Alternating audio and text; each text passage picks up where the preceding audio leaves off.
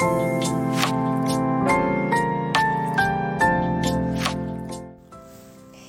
い、えー、こんばんはしずくです。今日のハートサプリお伝えしていきます。毎週土曜日のこの時間は体とスピリチュアルの関係についてお伝えをしています、えー、私ですねいつもあのまあ、こういったスタンド FM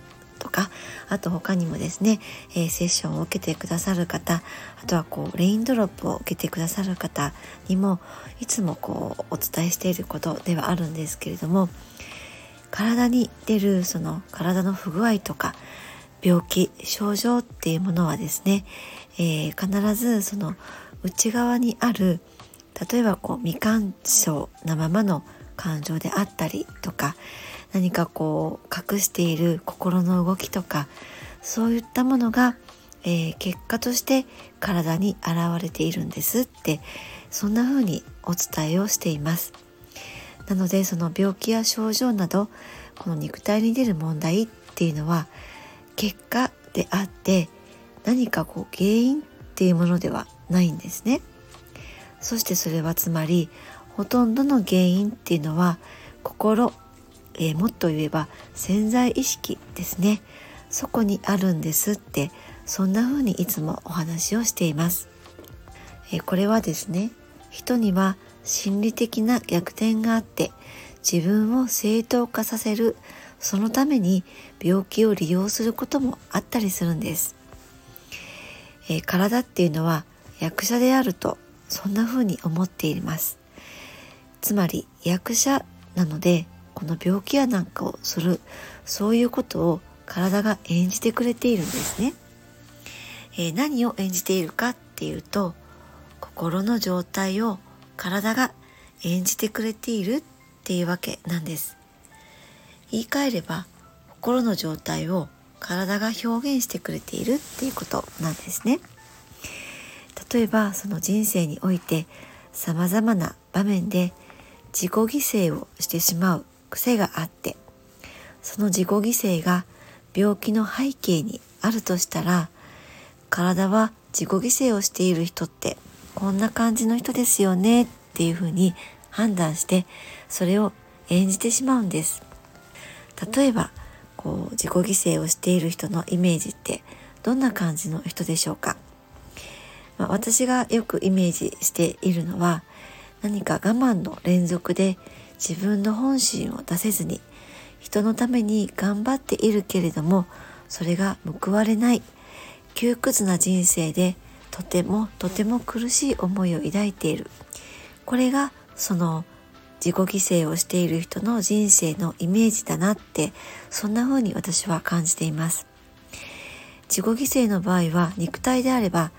東洋医学的な観点でもあるんですけれども肺とか気管支そういった呼吸器系やあとは腸に問題が出やすくなります。この肺と腸っていうのは結構連動していたりするんですね。えこのようにして心の状態を体が無意識に演じてしまいます。それが病気や症状という形で出る人もいれば人生全般においての悩みやトラブルなどの現象として出る人もいるんですね。あと例えば心が孤独というものにとらわれていると体がその孤独を無意識に演じてしまうんです。そうすると孤独を感じさせるような出来事とか人間関係が構築されていくんですね。えー、そしてさらに孤独が深まってとても寂しいなって感じるそういった人生になっていきます。これが肉体で言えば心臓とか膵臓腎臓などのそこら辺に問題が出やすくなったりします。そうやって心の孤独っていうものを肉体が表現をしているのに毎日ニコニコ明るくいつも元気で笑顔にってそういうふうにはやっぱり残念ながらなれないしなっている方がむしろ不自然なんですよね。えこんな感じで体っていうのは心の状態をちゃんと表現してくれるんです。けれども心を変えるとこの体の役割は変わるんですね今までの人生を振り返った時に病気で悩んでばかりの人生だったとかうまくいかないことが連続の人生だったとか人間関係でいつもトラブルばっかりの人生だったって。そういった今現在も人生が辛いなって感じているのであればそれは何とか変えたいなって思うと思うんです。それを変えるにはどうしたらいいのかそれをお伝えしていきたいなと思います。まず一番大切なことは今まで自分がどんな役を演じてきたのかということ。なんですね。自分の演じてきた役を知ることからなんです。自己否定が強い人を演じてきた。競争意識が強い人を演じてきた。価値がない人を演じてきた。罪悪感で苦しんでいる人を演じてきた。こんな感じで自分がどんな役を演じてきたのかっていうのをじっくりと見つめてみてほしいなって思うんです。自分が演じている役を知ることで自分自身も客観的に見ることができるんですね。その役を演じてきた結果が今あなたの人生に表現されています。そこからは次にその役を変えていくことができます。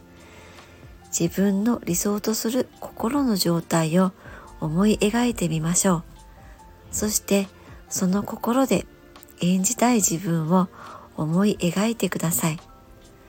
それを思い描いた時に心の底から熱くなるものが湧き上がってくるか。エネルギーが満ちてくる感覚があるか。想像してみるだけでもワクワクするか。もしそれらがあるのであればそれが本当に演じるべきあなたの姿なんですね。